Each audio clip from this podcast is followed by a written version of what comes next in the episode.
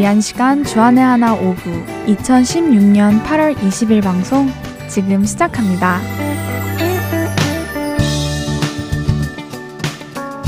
애청자 여러분 안녕하세요. 진행의 정다은입니다. 안녕하세요. 박윤규입니다.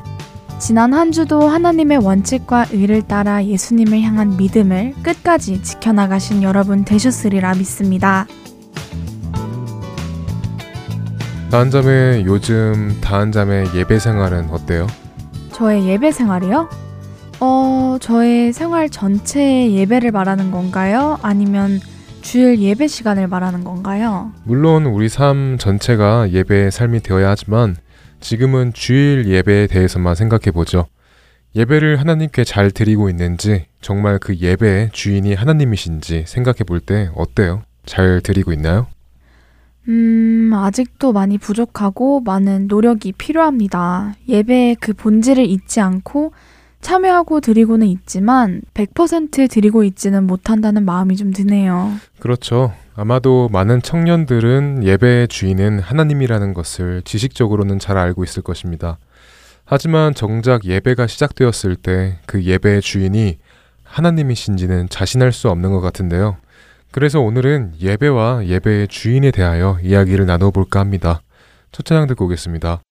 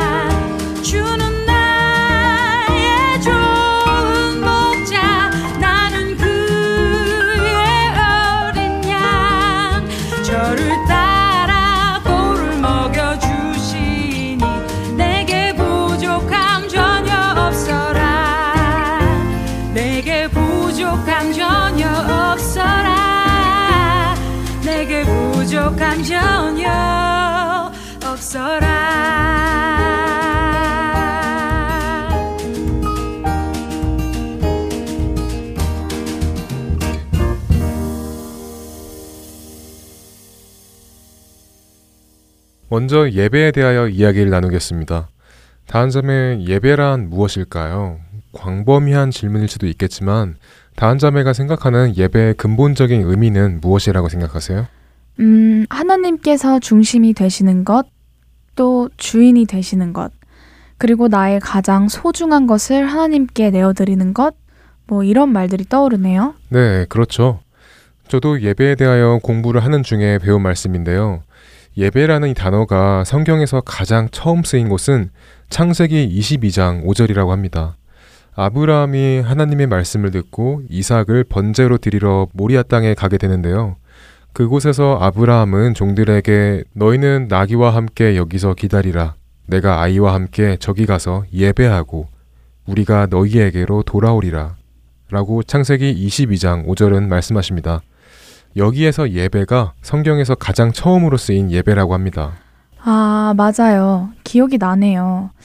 그래서 이 말씀에서 볼 수 있는 것처럼 예배는 하나님께서 주신 것 중 가장 소중한 것을 하나님의 방법대로 다시 하나님께 드리는 것이라고 예배의 본질적인 의미를 배웠잖아요. 네, 그렇죠. 아브라함은 하나님의 언약으로 100세 때 이삭을 얻었죠. 이삭은 아브라함에게 하나님께서 주신 것 중 무엇과도 비교할 수 없을 정도로 소중했을 것입니다. 하지만 하나님께서는 그 소중한 아들을 번제로 드리라고 명하셨습니다. 아브라함이 이삭을 죽이기 전에 천사가 와서 막았지만 아브라함의 마음은 이미 그 소중한 아들 이삭을 하나님의 방법, 번제로 드린 것과 마찬가지였습니다. 이렇게 아브라함은 하나님께서 주신 것 중 가장 소중한 것을 하나님의 방법으로 드리는 것을 예배하고 라고 말하였습니다.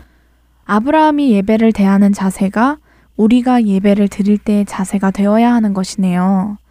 내 욕심대로 가진 것 중에서 가장 소중한 것이 아닌 하나님께서 주신 것 중 가장 소중한 것, 그리고 그 소중한 것을 내 방식대로 내가 원할 때 드리는 것이 아니라 하나님께서 원하실 때 하나님께서 원하시는 방법으로 드리는 것 말이죠. 네, 그것이 우리가 예배 때 가져야 할 본질적인 예배자의 참 모습이 되어야 합니다. 네, 오늘 우리가 나눌 이야기는 아니지만 이렇게 아브라함과 이삭을 보니 하나님께서 독생자 예수님을 우리를 위하여 번제물로 드린 것 또한 생각이 나네요. 네. 높으신 곳에서 예배를 받으셔야 하실 분이 오히려 가장 낮은 자리로 내려오셔서 우리를 섬겨 주시고 우리를 위하여 죽임을 당하셨습니다. 우리가 예배를 드려야 할 분, 하늘 보좌에서 우리의 예배를 받으시기에 합당한 분이 말이죠. 그렇다면 우리가 나눴던 것처럼 하나님께서 주신 것들 중 가장 소중한 것을 하나님의 방법대로 드리는 것이 예배라면 우리는 예배를 드리러 갈 때 쓰는 동사 또한 여러 가지가 될 수 없겠죠. 아, 그러니까 예배를 간다, 보러 간다, 참석한다, 들으러 간다. 이렇게 쓰이는 것이 아니라 예배를 드리러 간다가 맞는 표현이라고 볼 수 있다는 것이죠. 그렇죠. 드리러 가는 것이 예배의 본질적인 의미라면 보고 듣고 참여하고 받는 것은 예배자의 정확한 모습은 아니라고 보여집니다. 네, 저도 무심코 쓰는 말인데요. 예배 보자, 예배 보러 가자. 이런 말도 예배를 드리러 가자라고 바꿔 써야겠어요. 우리가 이제 예배의 참 뜻을 알았다면 예배에 쓰이는 말 한마디도 우리가 신경 쓰는 것은 당연할 것입니다. 이렇게 예배의 중심과 주인은 하나님 한 분이 되셔야 합니다. 하지만 지금 예배 때 저를 포함한 우리들의 모습을 보면 예배의 주인은 누구인가 의문이 듭니다. 예배 때 우리들의 모습을 보면요? 네. 음, 아, 그렇죠. 저 같은 경우도 예배 때, 아, 숙제는 다 했나? 내일이 오디션인데 연습해야 되는데 가사도 외워야 되고, 아, 이 숙제 말고 다른 것은 없었나? 뭐 이런 생각을 가끔 하기는 해요. 네, 예배 때 우리들이 가져야 할 모습은 우리에게 가장 소중한 것, 이것만큼은 제발 안 돼요 하는 것들을 다 내려놓고 드리는 것이 우리들이 가져야 할 예배의 모습입니다. 하지만 우리는 그 예배의 주인의 자리에 하나님이 아닌 수많은 것들로 그 자리를 채우고 있습니다. 그렇죠. 저같이 학생인 경우에는 학교 수업이나 학교 일, 숙제 이런 것들이 예배의 주인이 될 수도 있겠죠. 또 어떤 것들이 있을까요? 많죠. 핸드폰이 예배의 주인이 될 수도 있고요. 어제 봤던 영화, 드라마, 게임 이런 미디어가 될 수도 있고요. 그리고 인도자라면 하나님보다 자신이 끼쳐야 할 은혜가 될 수도 있습니다. 뭐 찬양팀이라면 음악과 악기가 그리고 자신이 관심이 있는 이성이 저기 멀리 앉아 있다면 그 이성에 온통 신경을 쓰다 보면 그 상대방이 예배의 주인이 될 것입니다. 이것 말고도 우리 각자는 압니다. 나의 예배의 주인이 누구인가? 하나님이신가? 아니면 하나님 외에 다른 것들인가 말이죠. 오직 주님만이 주님의 이름만이 높여지고 드러나야 하는 예배가 갈수록 사소한 것들 때문에 우리 안에서 변질되어 가고 있다는 생각이 드네요. 우리가 정말 예배의 중심과 주인이 주님이라는 것을 알고 있다면 예배를 드리는 자세와 모습부터 거룩하게 바뀌어야 하지 않을까라는 생각 또한 듭니다. 그렇습니다. 가장 최근 예배 시간에 우리 각자의 모습을 떠올려 보면 좋겠습니다. 나의 자세와 행동은 어떠했는지, 나는 무엇을 드렸는지, 예배의 본질적인 의미를 잃어가고 있지는 않은지 말입니다.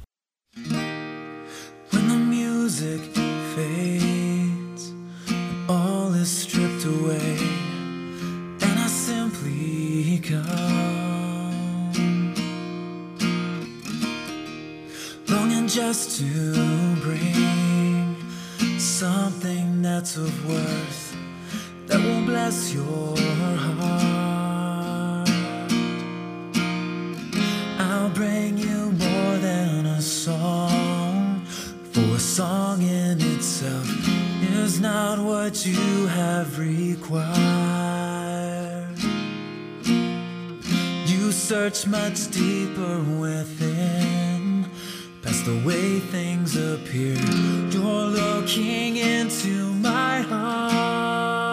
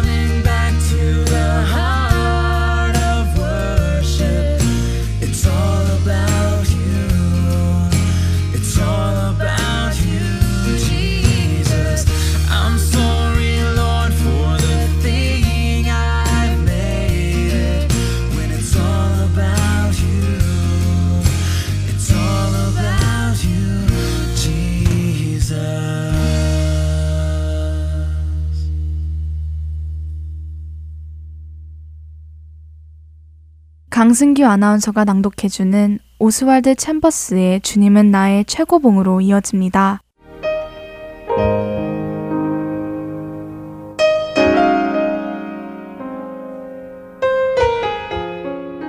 내가 내게 거듭나야 하겠다 하는 말을 놀랍게 여기지 말라.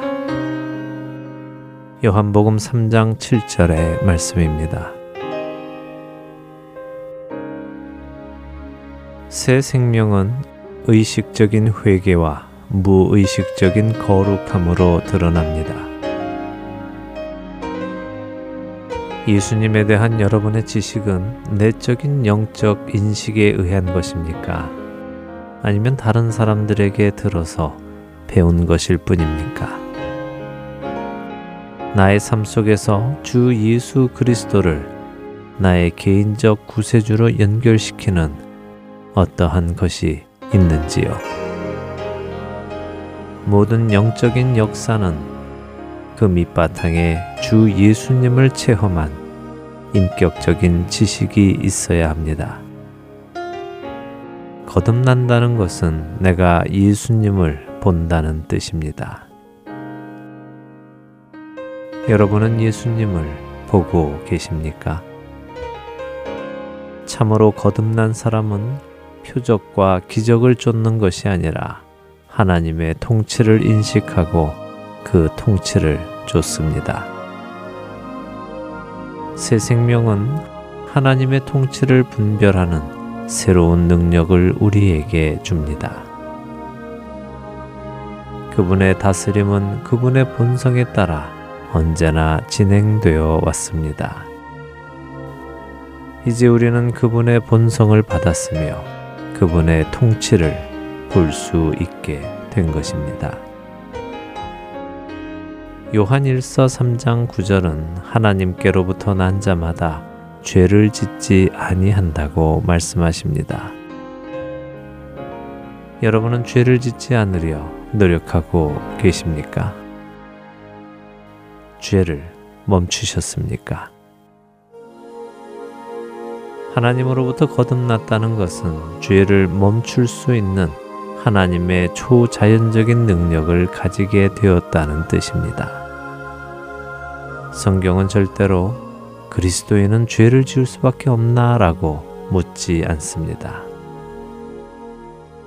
성경은 그리스도인은 죄를 지어서는 안 된다고 강조하십니다. 우리 안에 새 생명의 효과적인 역사는 우리가 죄를 범하지 않는 것입니다. 죄를 짓지 않을 수 있는 능력만 있는 것이 아니라 죄 짓기를 멈춘 것입니다.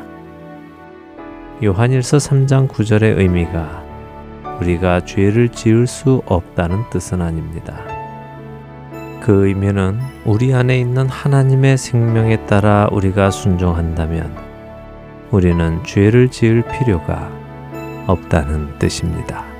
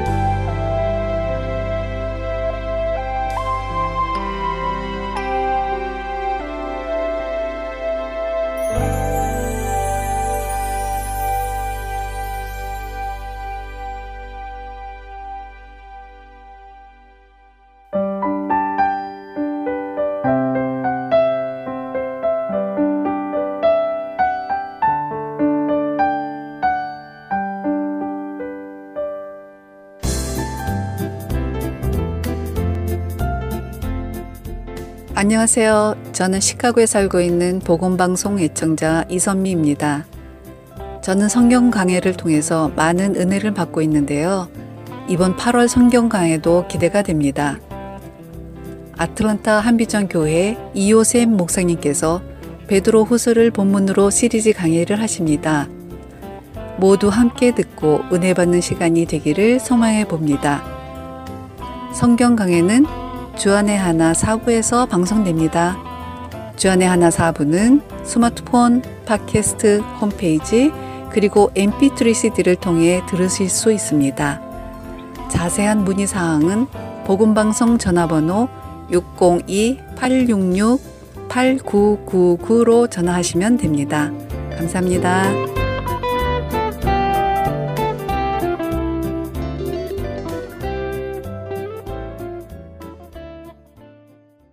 설교 말씀으로 이어집니다. 피닉스 애리조나에 위치한 갈보리 커뮤니티 처치 마크 말틴 목사께서 말씀 나누어 주십니다. 오늘의 주제는 relics or reality. 성경 본문은 히브리서 3장 1절과 4장 13절입니다. 은혜 시간 되시기를 바랍니다.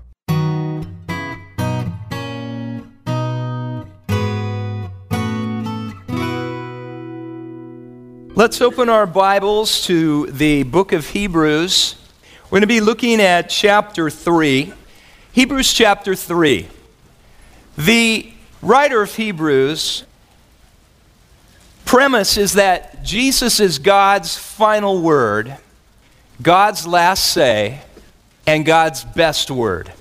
God has never said anything better than he has said in his Son, our Lord Jesus Christ. And he's speaking to Hebrews, to Jews who have placed their faith in Jesus as the Messiah, the Messiah of Israel and the Messiah of the world. And of course, they're in this stage where they are having to leave things that God had actually ordained for a better covenant. God had established the old covenant with the law, with the feast days, with the Sabbath, with the temple, with the priesthood, with the sacrifices. God had set all that up. And now Jesus had come and established the predicted new covenant. And the message was we're not under the law anymore, we're not under the old covenant anymore. Chapter 8 is going to tell us that that covenant is obsolete. It's done, it's finished, it's completed. And we're under this new covenant of God's grace. And this new covenant is so much better than anything the old covenant could have ever offered us. This new covenant is better than anything God has ever created. Jesus is the best. He is the covenant personified. And as so, Jesus is better than the angels. Jews held angels in high respect because the Old Covenant was delivered to Israel through the agency of angels. And they're saying, now look, the law was delivered, special delivery, by angels of God. But the new covenant was delivered by God Himself, the Lord Jesus Christ. And so the premise of chapter 1 is that Jesus is better than the angels and chapter 2. Then, when we come to chapter 3, of course, the big name in Israel is who?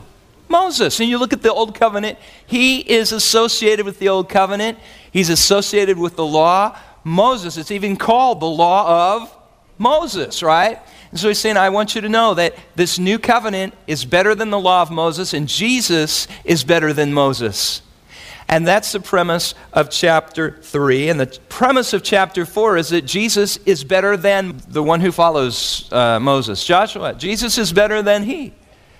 And though Joshua was able to take the children of Israel into the promised land, Joshua wasn't ever able to really give them the rest that God had promised to them.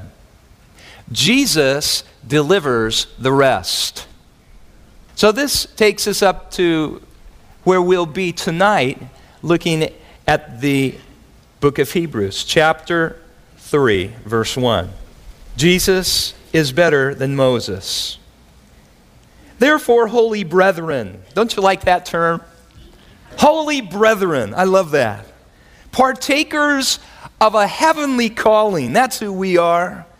Consider Jesus, the apostle and high priest of our confession. See, it's so hard to leave the old stuff. Moses, Moses, Moses. But what about Moses? But what about the law? But what about Moses? But what about the high priest? What about the temple? Who's going to lead us? Do we dare leave that old stuff? And he says, Holy brethren, partakers of a heavenly calling, consider Jesus. He's the high, he's the apostle, he's our new leader, he's the high priest of our confession. Look at him, verse 2. He was faithful to him who appointed him, as Moses was also in all his house.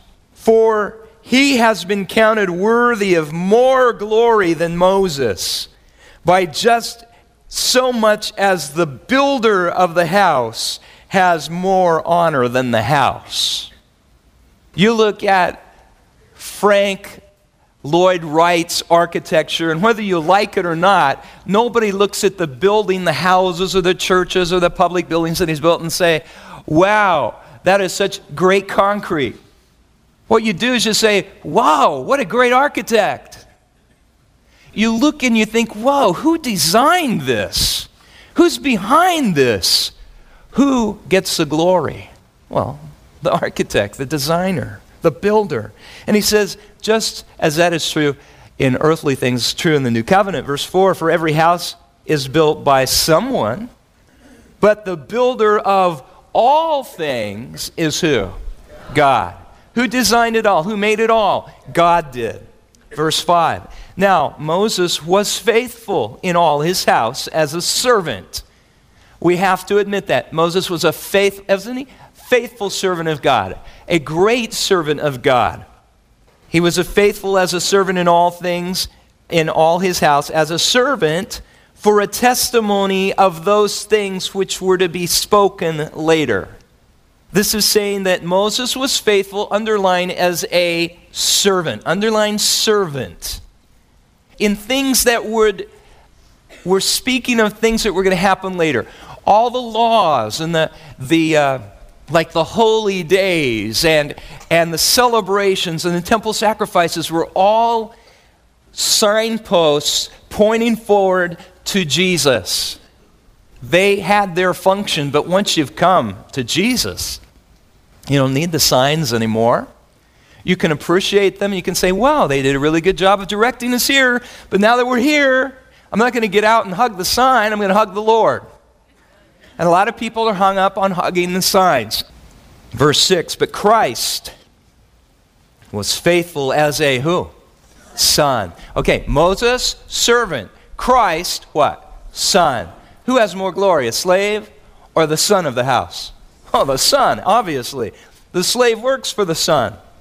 But Christ was faithful as a son over his house, whose house we are, if we hold fast our confidence and the boast of our hope firm until the end.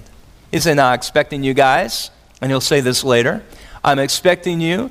I'm expecting great things of you. I'm expecting you to walk on with the Lord like saved people do. Verse 7 Therefore, just as the Holy Spirit says, pause, let's pause for a moment. Who speaks in the Old Testament? The Holy Spirit the Old Testament. He's going to quote now from the scriptures, and he's telling us this is inspired by the Spirit. But it has to be interpreted in the light of the new. This principle is being laid down for us in the book of Hebrews here. Take something from the Old Testament. Take, for instance, the Sabbath. He's going to talk about that in a little bit. He's going to talk about the uh, sacrificial system in a few chapters. And he's saying all these things they had an application for, the, for Israel until the new covenant came. And now, in light of the new covenant, we must interpret these things as having been fulfilled. So that's the whole layout of the book of Hebrews. Therefore, just as the Holy Spirit says, today, if you hear his voice, do not harden your hearts as when they provoked me as in the day of trial in the wilderness, where your fathers tried me by testing me and saw my works for 40 years. Okay, one of the reasons why, before we studied the book of Hebrews, I wanted to take you through the Pentateuch, the first five books of the Old Testament. We went through the first four because Deuteronomy basically is a recap of what we studied in the first four. Is I wanted you to get the storyline that is often picked up in the book of Hebrews. I wanted you to have that with you. So, remember when the spies came back and they wouldn't believe uh, the report that they, they could the, the spies reported there were giants in the land. The people lost faith, and, and uh, 10 of the 12 spies didn't have any courage. And because of that lack of faith, Israel had to stay in the wilderness for 40 years. The Lord says, Look, you tried me. You didn't believe in me. You, you, were, you were full of disbelief on that day. And because of that, a whole generation was disciplined. And a whole generation was sentenced to living out in the wilderness where they'd rather be than going in to take the promised land of rest. Therefore, just as the Holy Spirit says, today, circle that word. If you hear his voice, don't harden your hearts, as when they provoked me, as in the day of trial in the wilderness, where your fathers tried me by testing me and saw my works. They saw me work for 40 years. Therefore, I was angry with this generation, and I said, They always go astray in their heart as they did not know my ways. As I swore in my wrath, they shall not enter my rest. Let's look at this. This is very significant. We're talking to a bunch of people with Jewish background. They are Jews. As soon as you say rest, what are they thinking? Sabbath. Sabbath. Well, wait a minute. These people for 40 years in the wilderness were keeping the Sabbath. But God says, I swear to you, you will never enter my rest. But they're keeping the weekly Sabbath. They're keeping the monthly Sabbath. They're keeping the yearly Sabbath. They're keeping the Jubilee Sabbath every 50 years. God says, You can sabotage yourself to death, but you're never going to enter my rest. So, listen up. The whole point of chapter 3 is you can be keeping a day and never enter God's rest because the day is not what the rest is all about. The day was just a signpost pointing forward to the real rest who would come. The real rest is Jesus Christ. He says, Come to me, all you who labor and heavy laden, I will give you rest. You'll find that burden lifted, but you got to come to me. It's not in a day, it's in a Lord, it's in Jesus Christ. Verse 12. Take care, brethren, lest there should be in any one of you an evil, unbelieving heart in falling away from the living God. Now, these were still the children of Israel, but they didn't believe God. And God, God calls it for, for what it was. He says, Well, you didn't have a little lapse of faith. Uh, he says, That's evil. I like the fact that God is not afraid to call sin sin. Today we want to sanitize it. Well, a little white lie.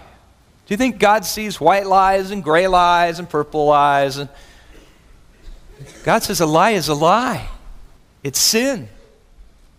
Take care, brethren, lest there should be in any one of you an evil, unbelieving heart like Israel had in falling away from the living God.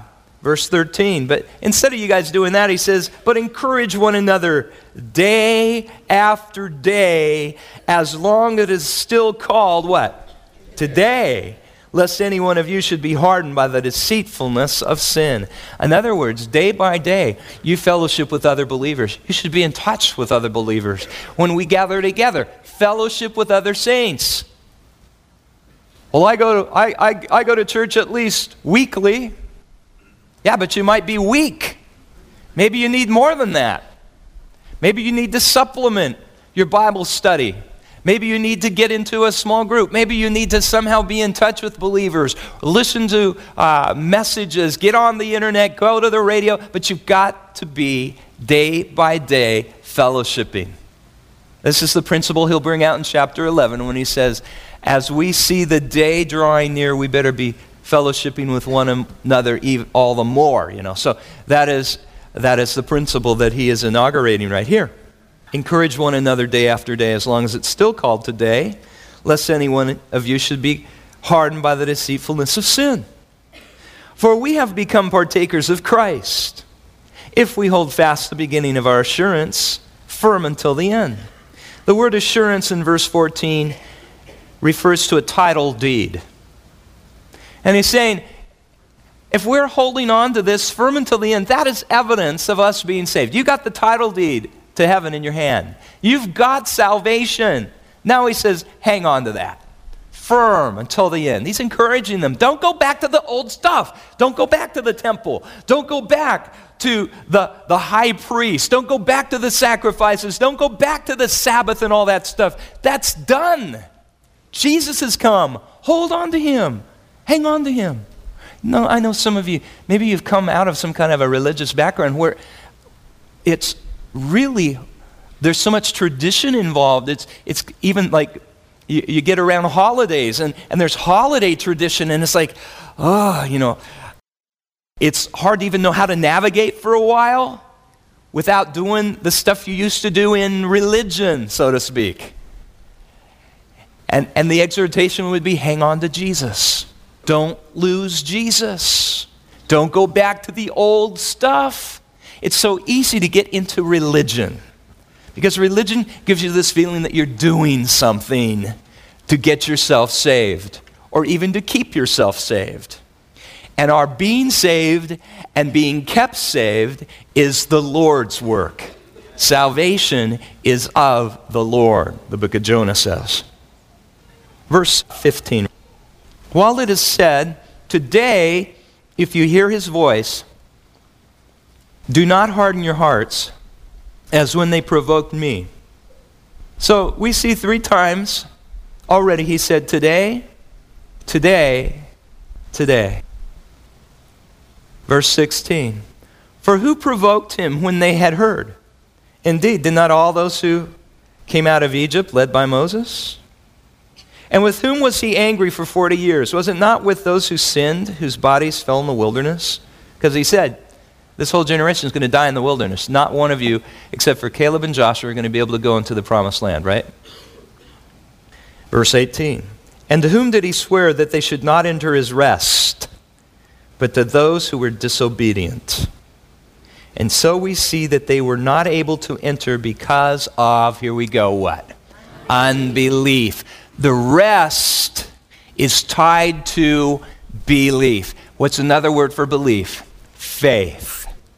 So the real rest was never in a day, never in worshiping in a day. And sometimes you'll hear the Seventh day Adventists, you'll hear the, the, some of the churches of God, Seventh day Church of God, Seventh day Baptist. You'll hear these people say that you got to keep the day, you got to keep Saturday. Don't you know Saturday's the Sabbath? Of course, Saturday was a Sabbath. But the thing is, that's a sign of a covenant we're not under anymore. We're under a new covenant. And if that was what the rest was really all about, he wouldn't have said, They never entered into my rest. They were keeping all those Sabbaths in the wilderness, and he said, They never entered my rest because of their unbelief. Now, chapter 4, verse 1. Therefore, Therefore, let us fear lest, while a promise remains of entering his rest, any one of you should seem to have come short of it. For indeed, we have a good news, we have had a good news preached to us, just as they also. But the word they heard did not profit them because it was not united by, say, faith, faith in those who heard. For we who have believed, enter that rest, just as he has said, As I swore in my wrath, they shall not enter my rest, although his works were finished from the foundation of the world. When God created the world and he rested, he finished his work, rather, on the seventh day, and it was completed. And it was declared a rest. God had rested that was a picture of the rest of salvation. That someday, and Adam and Eve were not told that there was an eighth day, a ninth day, a tenth day. It was as if they entered into an eternal Sabbath. They entered into God's rest. But sin broke that rest. And then throughout history, we see the Lord bringing the promise of a rest. That's what the weekly Sabbath was all about, promising that someday you're going to be able to rest. Every seven days, you're going to get a, a sneak peek at what salvation's going to be like resting. But see, when the Lord gives us this taste, He was giving Israel the taste, the Sabbath, a taste of what salvation will be like. It's not not the meal, it was just a sample. Jesus is the meal. Jesus is the one that we live on. He's the reality. So he says, We who have believed enter the rest that if Israel was, God said, Israel, you'll never enter into it, you generation of unbelieving people. You're going to die in the wilderness. Verse 4 For he has thus said somewhere concerning the seventh day. And again, I just love this. Somewhere. Don't you? This guy doesn't have chapter and references all the time. He already said that. Somewhere it has been said. You have no idea, as a pastor, how cool it is to see you have the freedom to not always know where the references are. You can just say, somewhere it says, For thus he said, somewhere concerning the seventh, and God rested on the seventh day from all his works. And again in this passage, they shall not enter my rest. So he's tying the idea look, they were worshiping on the Sabbath, but they never entered his rest. So the rest does not equal the Sabbath, right? Okay, that's the argument. Verse 6 Since therefore it remains for some to enter it, and those who formerly had good news preached to them failed to enter because of disobedience, he again fixes a certain day. Now, this is the place in the New Testament, if there is any place, gang, for us to be told what day we should worship on. If there was to be any text in the Bible where, where it's aching to have the day of the week mentioned, day one, two, three, four, five, six, seven. Okay, what day is it? He fixes today. He's fixing a, another day now. He's fixing the day. Is it Monday? Is it Tuesday, Wednesday, Thursday, Friday, Saturday, Sunday? I love it. He again fixes a certain day. What day is it? Say good and loud. Today. Today.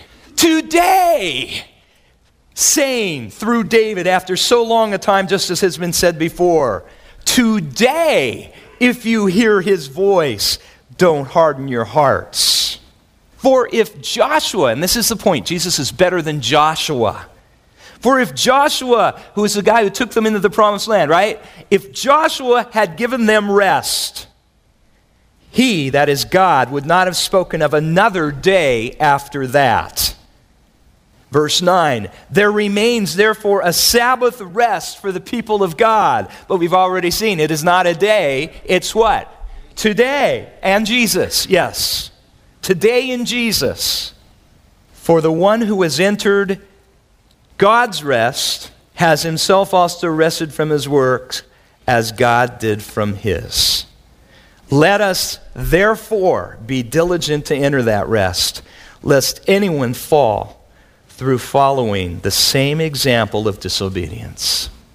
He says, You know, you can be hanging on to religious relics and never enter into the reality of resting in Jesus Christ. What do you want? Religious relics or the reality? Give me the reality. I want Jesus.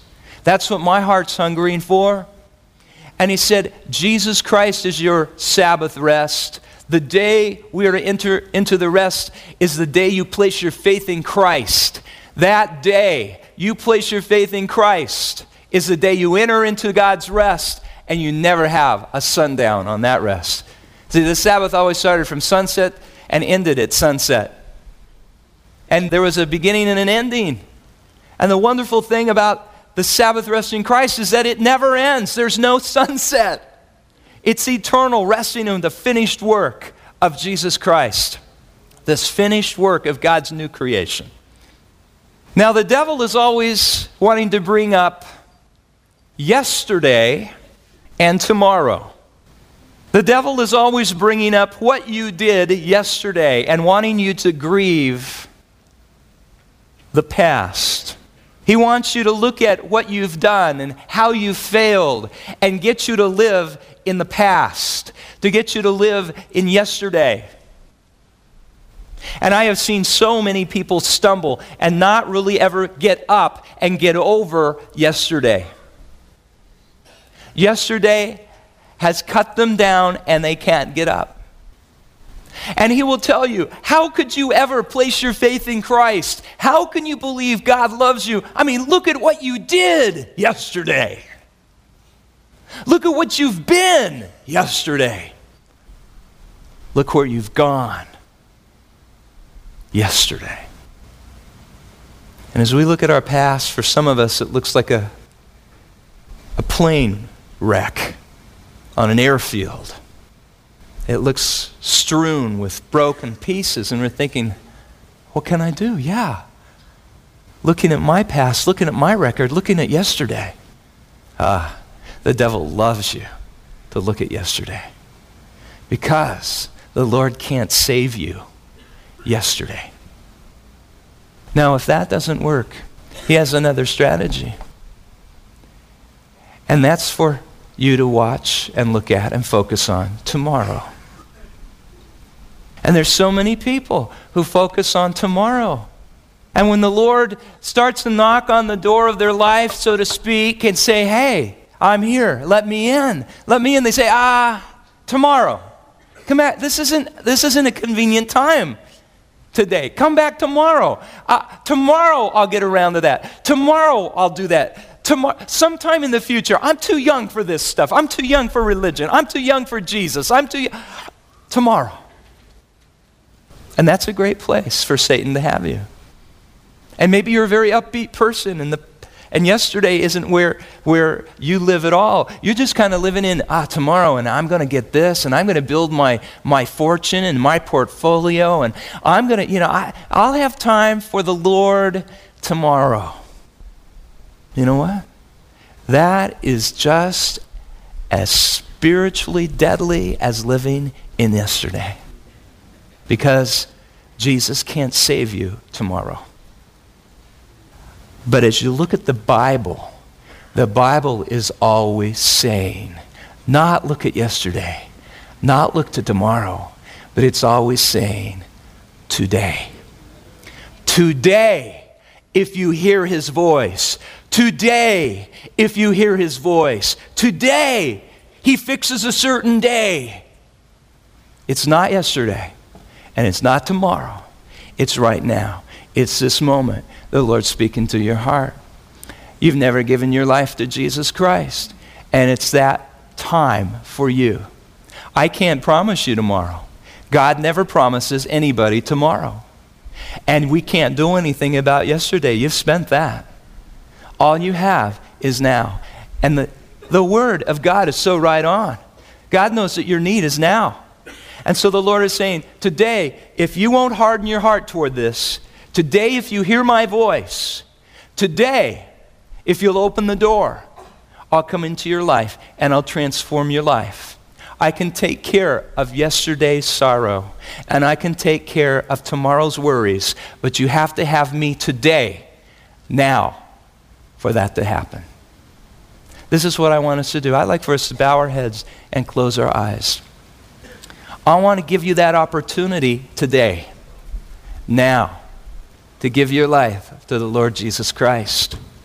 Today, now, while the Lord is calling, because we don't know what the Lord's going to do some other time. Let's bow our heads, let's close our eyes. Let's pray. Lord, I thank you that you have given us today.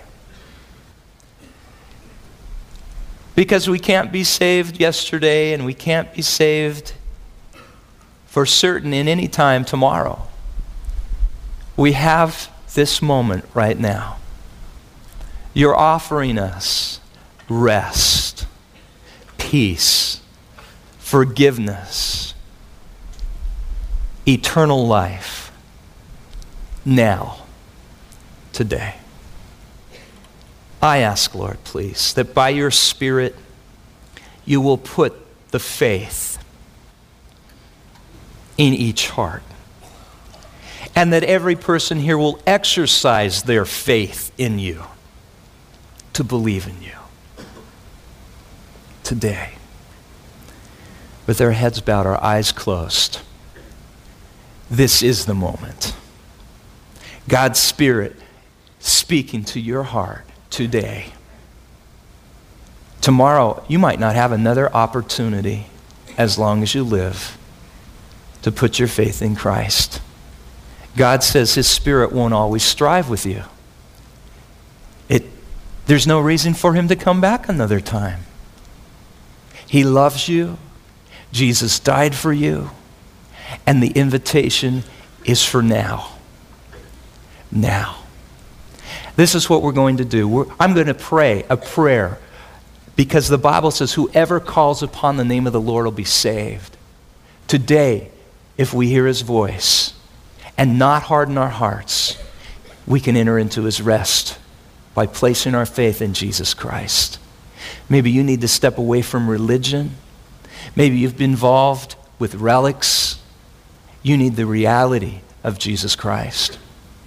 And so, this is what I'm going to Uh, want you to do with me. I want you to pray a prayer with me. I'll pray it phrase by phrase because many people don't even know what to say to God at a time like this. And we'll come to the Lord and ask the Lord to save you. Jesus will do that because he's promised today to do that. I want you to pray this prayer with me. Don't pray it out loud. I'm going to pray it phrase by phrase. Don't pray it out loud. You pray it, though, with all your heart to God. God knows your heart, He hears your heart. Right now, you just pray this with all your heart. Father in heaven, thank you for sending Jesus to die for me. And thank you that you love me so much that you've brought me here today. I'm hearing your voice. I believe what you say. I believe that Jesus died for me and that he was buried and that he rose from the dead for me. And I want to put my faith and my trust in Him. I'm looking away from anything else. And I'm going to count 100% on Jesus. Thank you for accepting me through Jesus Christ and making me your child. Keep your heads bowed, your eyes closed. You prayed that prayer.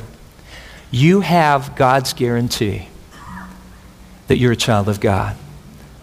For God says, as many as received Jesus, those people have the right to be called the children of God. You're a child of God. If anyone is in Christ, the Bible says they've become a new creation. God's Spirit is flooding your soul right now. God's peace is coming upon you. The power of Jesus is coming into your life. He's going to set you free from things that you never thought you could be free from. You're free now from yesterday, and you're free from tomorrow. And you can live today, every moment in Jesus Christ.